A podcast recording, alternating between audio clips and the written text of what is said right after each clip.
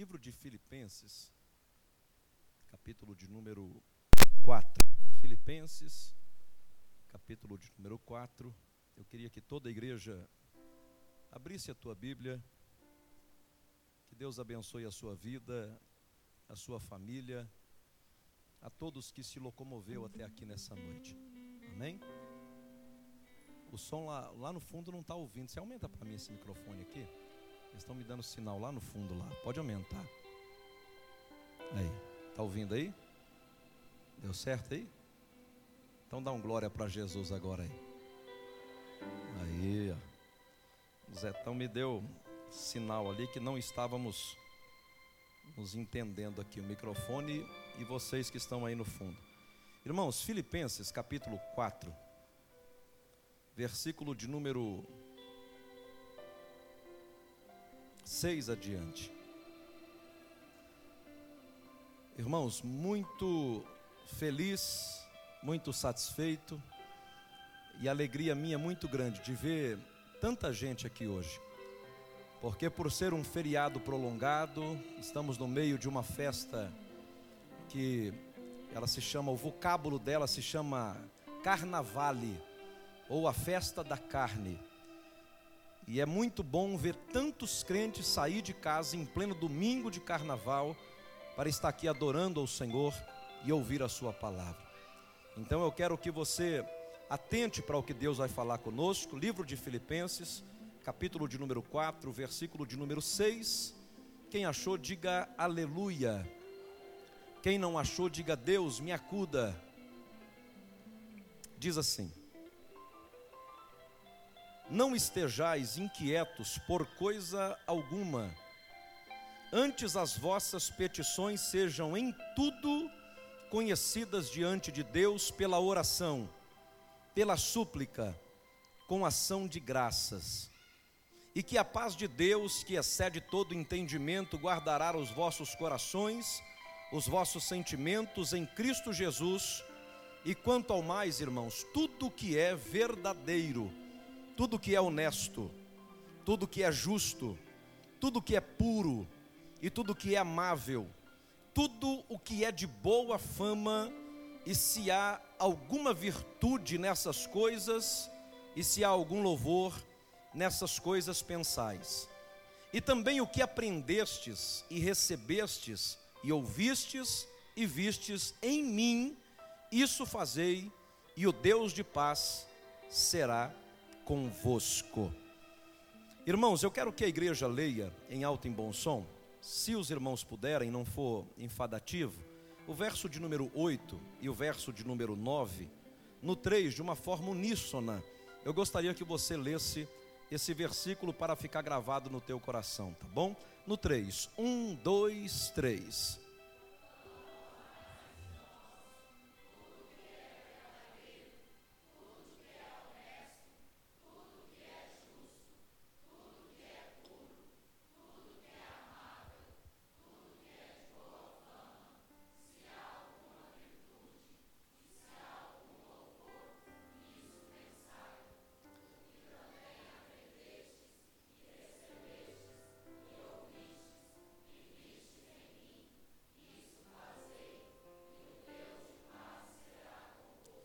Irmãos, eu vou orar no final da mensagem e eu vou pedir para você se assentar. E eu quero compartilhar uma palavra que esse mês praticamente inteiro de fevereiro nós meditamos aqui nesse texto.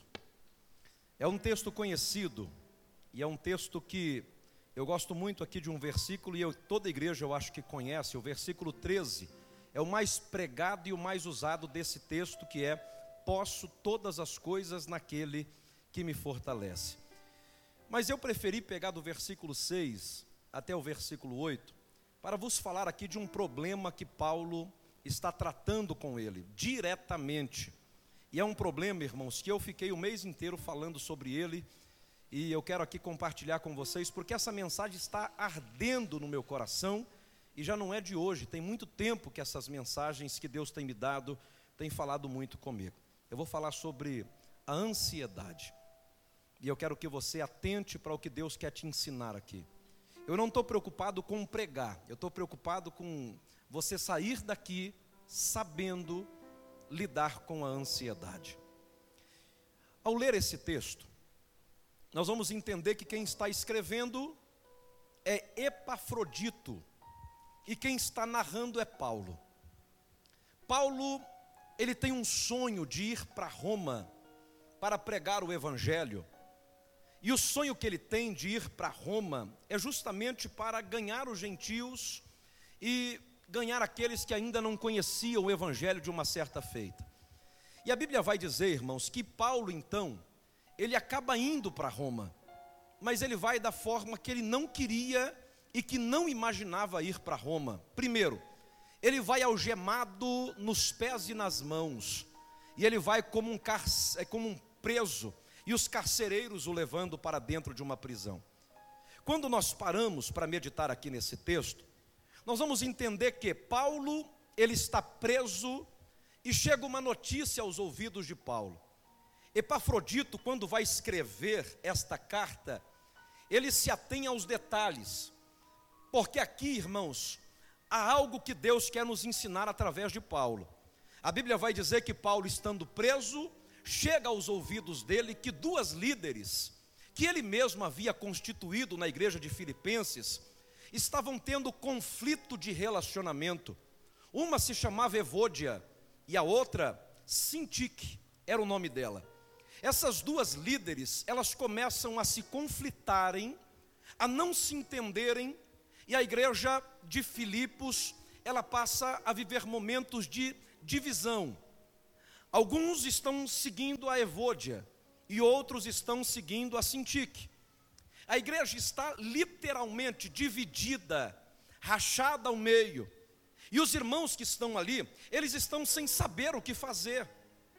E Paulo vai perceber, mesmo estando preso, que os irmãos da igreja de Filipenses, eles estão vivendo uma ansiedade muito grande, porque o original da palavra ansiedade, no grego, significa estar dividido.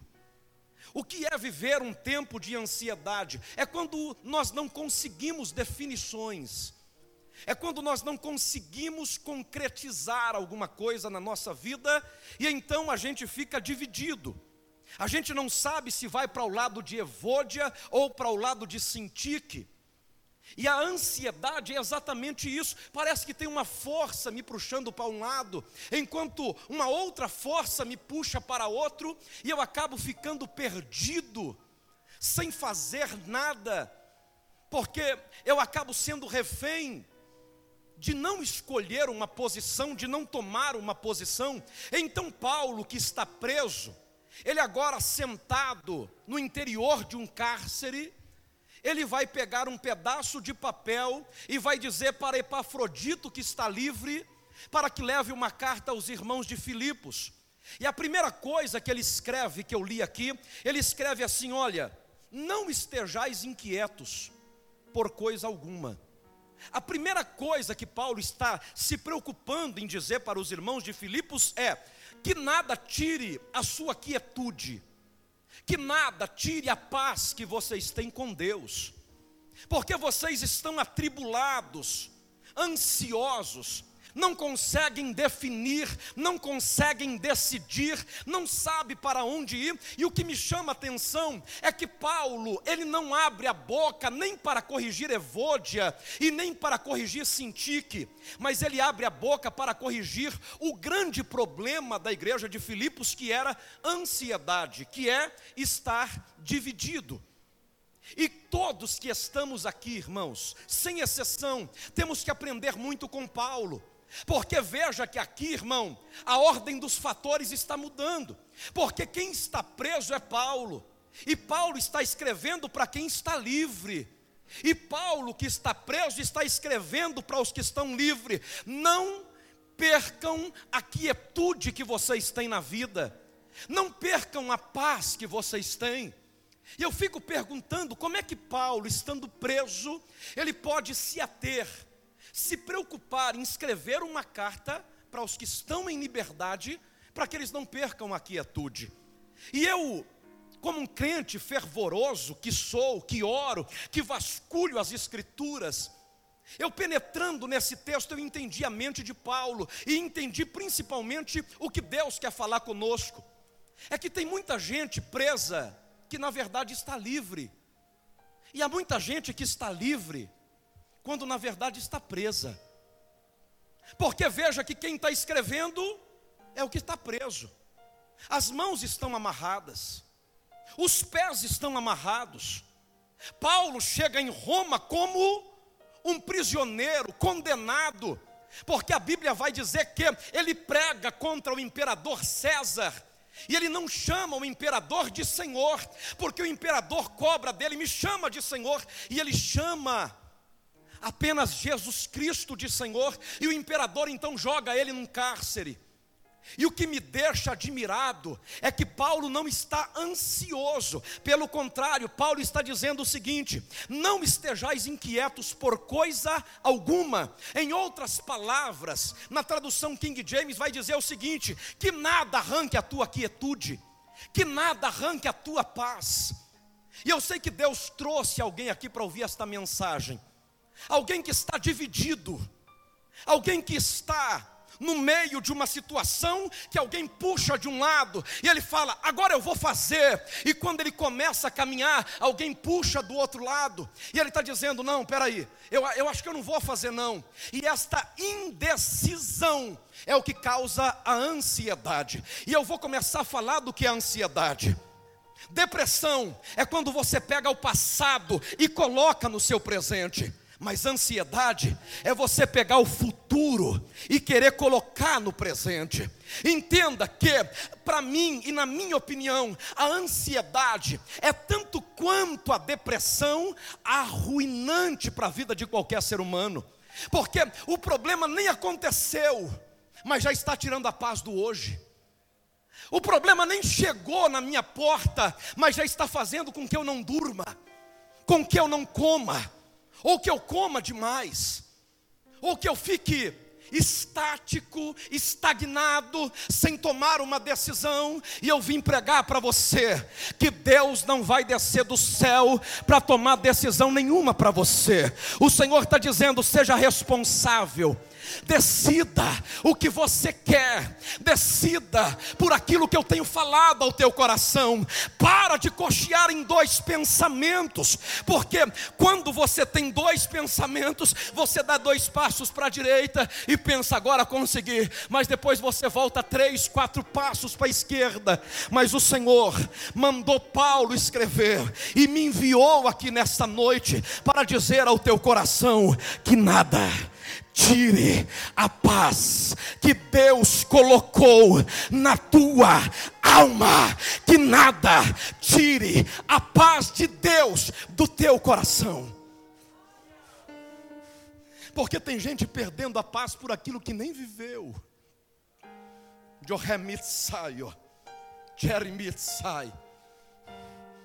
O problema nem chegou, ele já está dizendo: eu tenho que fazer alguma coisa eu tenho que dar um jeito na vida. Irmãos, sabe o que significa ansiedade no mundo espiritual? Falta de confiança de que Deus já está no amanhã, resolvendo o seu amanhã. Eu vou repetir isso, que isso é sério. Ansiedade é falta de confiança de que Deus já está no seu amanhã, preparando o seu amanhã. Uma certa feita, esse sentimento começou a me pegar. Eu comecei a dizer: Senhor, o negócio está errado, Pai. Eu sei que eu trabalho para o Senhor, mas eu estou com medo. E eu vou te ser sincero, Pai, o medo está batendo na minha porta, porque a idade está chegando, Pai. E eu não tenho registro na carteira, eu não contribuo com nada. Todo lugar que você vai, pastor, não é considerado como CLT. Senhor, os dias estão aproximando, e eu falava, Deus, e se acontecer alguma coisa comigo, como é que fica minha esposa? Como é que vai viver, Senhor, as minhas filhas? Senhor, como é que vai ser daqui 10 anos? Daqui 10 anos eu estou com 50, Pai. Daqui 15 eu estou com quase 60, 55 anos. Deus, quem é que vai cuidar de mim? Deus, se amanhã me der algum problema, Pai, qual é a minha garantia? Para onde que eu corro? Para onde eu vou? E esses dias atrás o Senhor fez eu tomar um pequeno tombo. Que o Senhor me disse: Olha, a vida é isso aí, Daniel, um sopro. E tudo passa, Daniel. Os 10 anos passam, os 20 anos passam, os 30 anos passam, os 40 anos passam também. E o teu medo, Daniel, é quem vai cuidar da esposa e dos filhos. Mas eu te digo o seguinte, Daniel: confia que eu já estou no seu amanhã. Não, Daniel, melhor, confia que eu já estou no mês que vem, no ano que vem. Confia que eu já estou no 2022, no 2023. Confia no que eu disse para Ciro, que eu não vou atrás, Daniel, eu vou na frente e eu vou endireitando os caminhos tortos, eu vou tirando os muros de bronze, eu vou quebrando os ferrolhos de ferro. Daniel, quando você chegar, eu já passei na sua frente. Quando você chegar, eu já planei o caminho. Quem cuidou de você até os 40 fui eu. Eu cuido dos 50, dos 60, dos 70. Eu falei, Deus, como, Pai? O Senhor disse, lembra de Mateus capítulo 6? Eu falei, estou lembrando, Senhor. E sabe o que é que está escrito lá? Daniel, olha para os pássaros que está no céu, eles não plantam, eles não colhem, e nenhum deles, nenhum pardal, cai de fome, porque não plantou e não colheu. O Pai Celestial cuida deles e alimenta eles todos os dias, e dá água para eles beber. Daniel, se não quiser olhar para o pardal, então olha para o lírio do campo. Eu vos digo, em verdade, que nem Salomão mão, em toda a sua glória, se vestiu como um lírio branquinho daquele jeito que hoje existe e amanhã murcha e é lançado no fogo. Daniel, você vale mais do que pássaros, você vale mais do que lírio. Se eu cuido dos pássaros, se eu cuido do lírio, descansa em mim. Eu cuido de tudo, eu preparo tudo. Eu vou na sua frente, endireitando o que está torto. No Jeribito, Kento, quer mudar a saio. O Espírito Santo está dizendo: o que é que está roubando a tua paz? Fala para mim aqui hoje. Porque essa ansiedade vai sair no nome de Jesus. Essa ansiedade por cliente, essa ansiedade que está faltando dinheiro, essa ansiedade que as coisas não saem do teu jeito. Um dia Isaías está dizendo: Deus, eu estou planejando e nada dá certo. Isaías, confia em mim, Isaías. Senhor, mas por que confiar? Porque os meus caminhos são mais altos do que os teus caminhos, e os meus caminhos não são os teus caminhos. Você pensa que eu vou te levar por onde tu quer? Vou não. Eu te levo é pelo deserto, eu te levo é pelo vale, mas no deserto, Isaías, a calça cresce junto com o corpo e o tecido não envelhece, o sapato cresce. Você saiu do Egito calçando 33 e tem gente calçando 40. Não me pergunta como o couro cresceu, como a sola cresceu, mas eu sei que Deus todas as manhãs dizia: cresce couro, tecido, renova, manda maná do alto, abre mar para ele, manda uma nuvem para fazer sombra, manda uma coluna de fogo para aquecer as noites frias. Mas para que tudo isso? Para mostrar que eu cuido do meu povo e não deixo faltar nada. Jorabandaia saio. Olha para alguém e fala assim: para que noite sem dormir? Jorabandau a sé. Um camarada preso está dizendo: tem um jeito de vocês vencerem essa ansiedade. Tem? Pergunta para mim: tem, pastor? Tem. Paulo está dizendo: vocês estão divididos, que nada arranque a vossa quietude, nada, nada. Capítulo de número 4, versículo de número 6, está dizendo: não estejais inquietos. Versículo 7, e a paz de Deus que excede todo entendimento, será convosco. Tem crente aqui dentro que não tem uma pratinha. E não sabe nem como é que vai ser para pagar as contas de fevereiro, porque tem muito mês para pouco dinheiro. Mas olha para a cara dele e veja ele glorificando ao Senhor. Ele não está confiando no patrão. Ele não está confiando naquilo que prometeram para ele. Ou a Bíblia vai dizer que o próprio Davi disse: alguns estão confiando em carro para ir para a guerra, outros estão confiando em cavalo para ir para a guerra, e mal sabe que quando o cavalo quebra a pata, tem que ser sacrificado. Quando o carro acaba, não tem mais jeito para ele. Aí Davi está dizendo: Mas os que confiam no Senhor serão como os montes de Sião, que não se abalam, mas levanta a mão, levanta a mão, senão eu não vou pregar. Mas os que quem confia em Deus aqui, deixa eu te ver, adorando a Ele nessa noite. Diga para alguém: você não vai se abalar. Se abala não.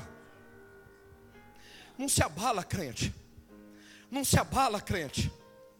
A gente faz plano e fica com medo. Será que vai dar certo? Deus está dizendo: não se abala. Não se abala. Eu estou no controle de tudo.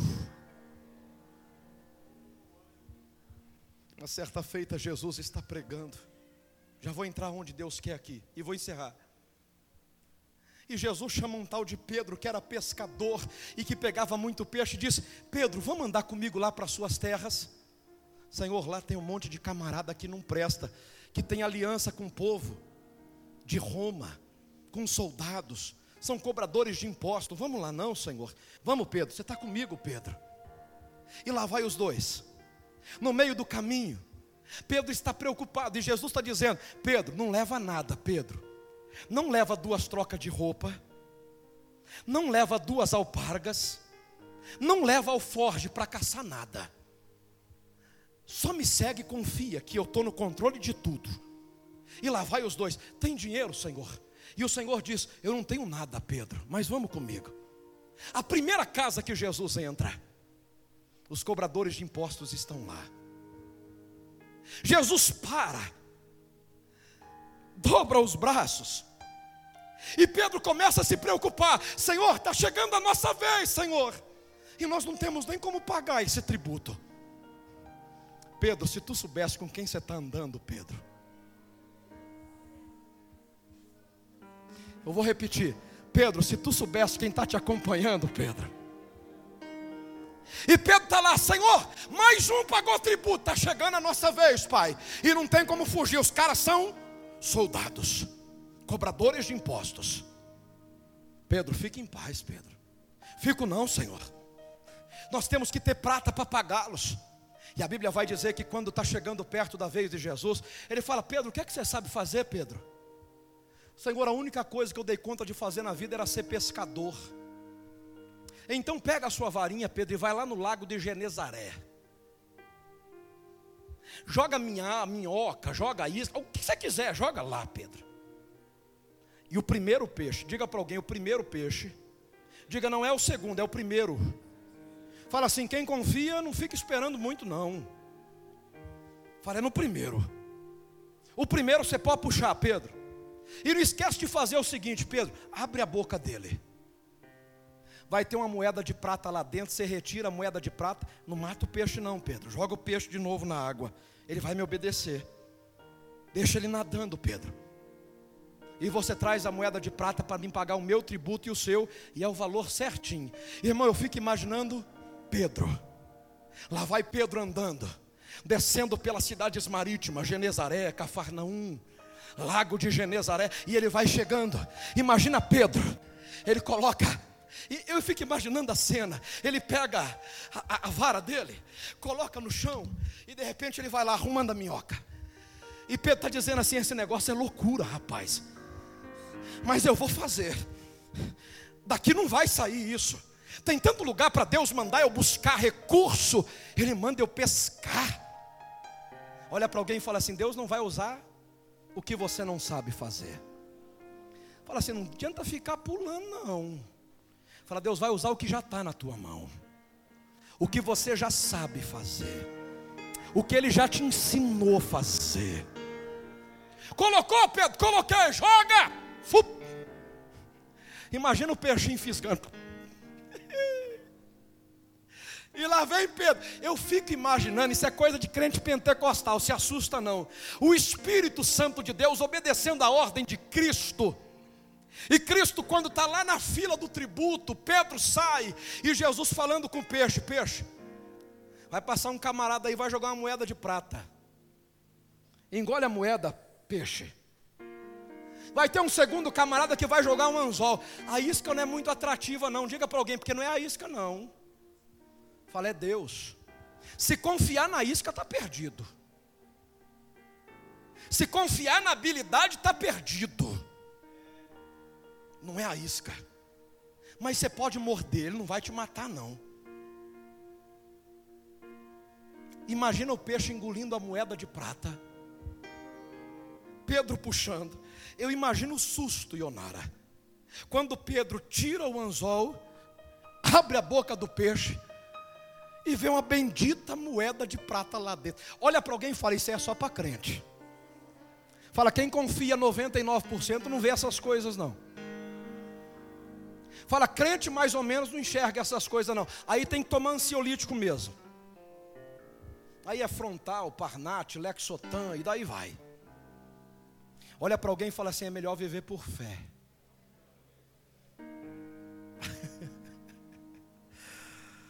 Calma aí que eu vou te ensinar como é que vence a ansiedade. Ele pega uma única moeda. Deus não deu passando. Diga para alguém: não passou nada. E nem faltou nada. Tem irmão lá no fundo que vai pegar, quer ver? Fala assim: a moeda era exatamente o que ele precisava. Nem a mais, nem a menos. Era para ele e para o mestre dele. E eu fico perguntando, Deus, já que vai vindo nada, por que, que o Senhor não mandou a mais? Aí o Senhor falou para mim, porque cada dia é um milagre, Daniel. Olha para alguém e fala, não dá para guardar maná não. Fala, se guardar, bicho come se guardar apodrece. Senhor, para que que o Senhor vai fazer apodrecer? Para no dia seguinte você olhar para o céu e diz e dizer só assim, Senhor, é do Senhor que vem o meu socorro. É o Senhor que abre porta onde não tem porta. É o Senhor que faz chover codornizes. É o Senhor que coloca os peixes para engolir prata. A Bíblia vai dizer que quando ele paga o tributo, imagina a cara de Pedro. Irmão, imagina Pedro olhando para Jesus e dizendo: como é que não dá para confiar num homem desse? Olha para alguém e fala assim: depois de tudo que Deus fez, você está com ansiedade, está dividido, pensando se vai dar certo. Irmão, não vim pregar para 99% de crente, não, eu vim pregar para crente que tem certeza. E se você tem certeza, pode levantar a mão comigo, que eu vou profetizar. E eu não estou profetizando com 99% de certeza, não, é 100% de certeza. Eu estou pregando, sabe o que? Vai faltar na boca dos filhos do presidente, mas não vai faltar na boca de crente fiel. Pode faltar na boca de quem quiser, mas daquele que louva, daquele que adora, daquele que glorifica, daquele que é justo. O Senhor está dizendo: Eu cuido dos pássaros, eu cuido do lírio, eu cuido de você também, na face da terra. Tem que encerrar, tem que apresentar uma criança ainda hoje. Mas olha o que Paulo vai dizer aqui. Vem comigo aqui na mensagem. Eu estou pregando para alguém. E eu sei quando o Espírito Santo está falando com alguém. Olha aqui que Paulo está dizendo.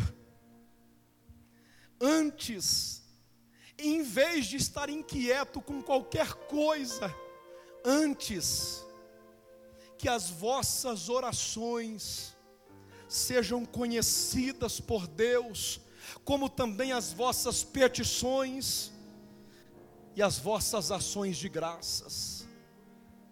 Você vai entender o mistério aqui agora. Paulo está dizendo assim: antes da ansiedade chegar, diga assim, antes dela chegar, fala, tem três antídotos contra ela. Primeiro, oração. Segundo, súplica. Terceiro, ação de graça. Eu vou começar assim. Primeiro, quando você vê que não dá conta, meu irmão, não vai começar a chorar e nem se lamuriar, não. Vai para o joelho, dobra o joelhinho e fala: Deus, eu não dou conta, mas o Senhor dá. Deus, eu não consigo, mas o Senhor consegue. Segundo, súplica. Não é apenas uma oração esquecer e nunca mais orar quando a bênção chegar. Sabe o que é súplica? É continuar pedindo a mesma coisa até que ela chegue. Quando chegou, ações de graça. Sabe o que significa isso? Agradecer a Deus antes da bênção chegar. Deus está dizendo: sabe por que, que você não alcança a bênção? Porque você espera ela chegar para você ser fiel comigo. Quero ver tu fazer um culto de ação de graça sem a bênção chegar. Aí eu quero ver se tu é crente de verdade. Olha para alguém e fala assim: tem coragem de começar a cantar? Fala assim, dá uma de doido. Porque as coisas de Deus é loucura mesmo. Liga um louvor na tua casa e fala: Deus proverá. Da onde vai sair? Sei não, mas eu sei que está escrito no livro de Isaías: O meu Deus, Ele abre a terra, desentesoura os tesouros escondidos da obscuridade, para dar aquele que é santo, aquele que é justo, aquele que é fiel. Deus está dizendo: Eu tiro da onde não tem, para colocar na mão de quem precisa. Tem peixe escutando a voz de Deus nessa noite. Tem peixe escutando a voz de Jesus nessa noite.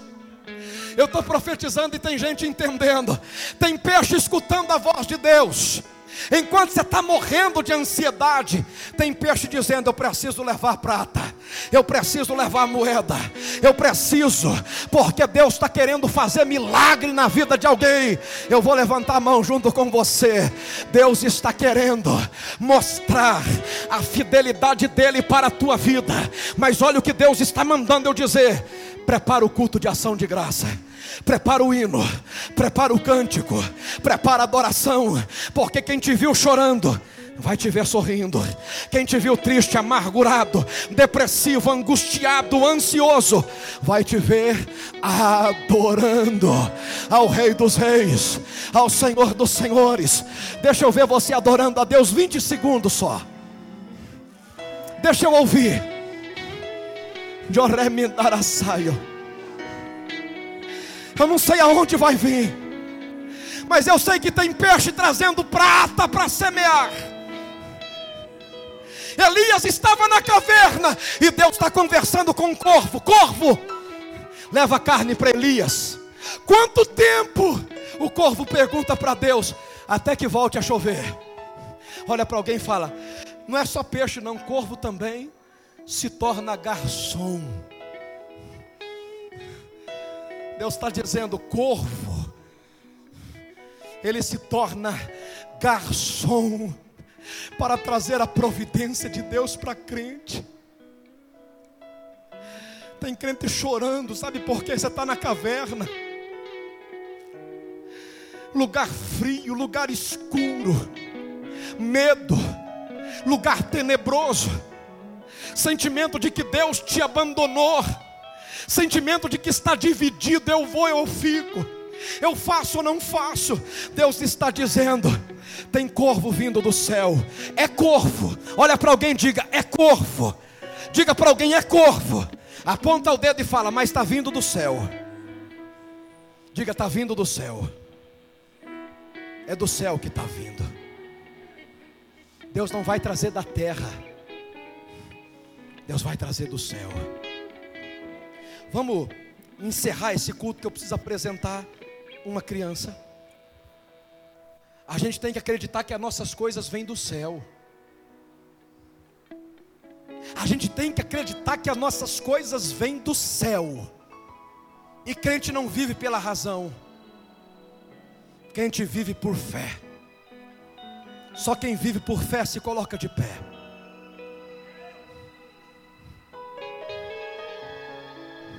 Quer vencer a ansiedade? Oração, súplica e ação de graças. Vai faltar não. Eu estou sentindo uma virtude de Deus aqui. Vai faltar não. Não sei de onde Deus vai mandar, mas não vai faltar não. Paulo estava em dificuldade e disse: O Deus de paz será convosco. Quem sente paz aqui? Deixa eu te ver. Então eu quero orar por você. Corre aqui, Ana Paula, para a gente apresentar essa bênção. O modelo da semear, corre aqui, varão. Eleandro. Se a família quiser acompanhar, pode vir.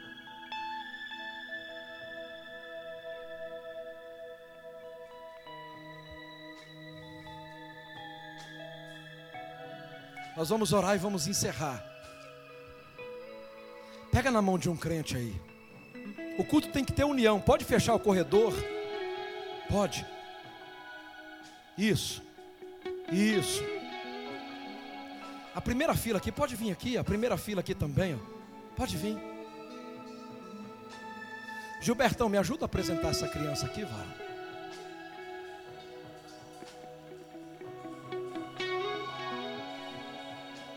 Estenda as mãos aqui à frente. Todos com as mãos dadas, com as mãos dadas, um só corpo. Estenda as mãos aqui. Vamos apresentar essas. Essa aí já foi apresentada, né? Vamos apresentar essa linda para Deus cuidar dela. Fecha os teus olhos. Bendito Deus e eterno Pai. Está escrito, Senhor, que quando Cristo fez oito dias, ele foi levado ao templo para ser apresentado ao Senhor, Pai.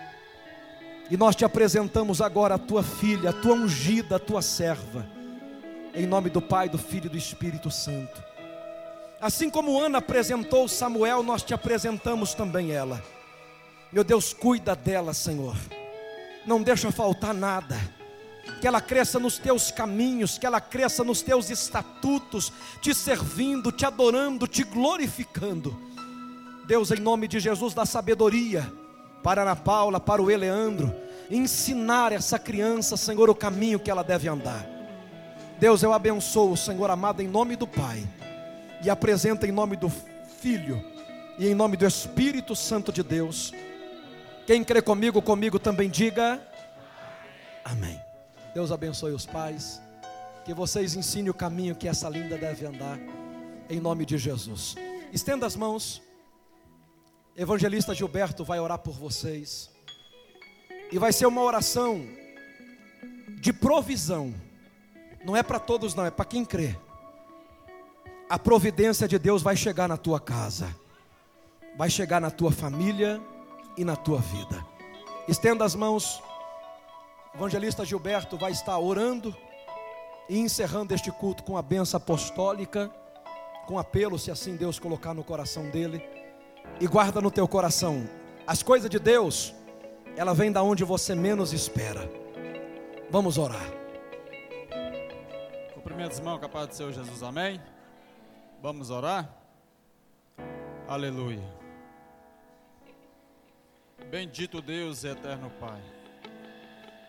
Mais uma vez nós te agradecemos a Ti, Senhor.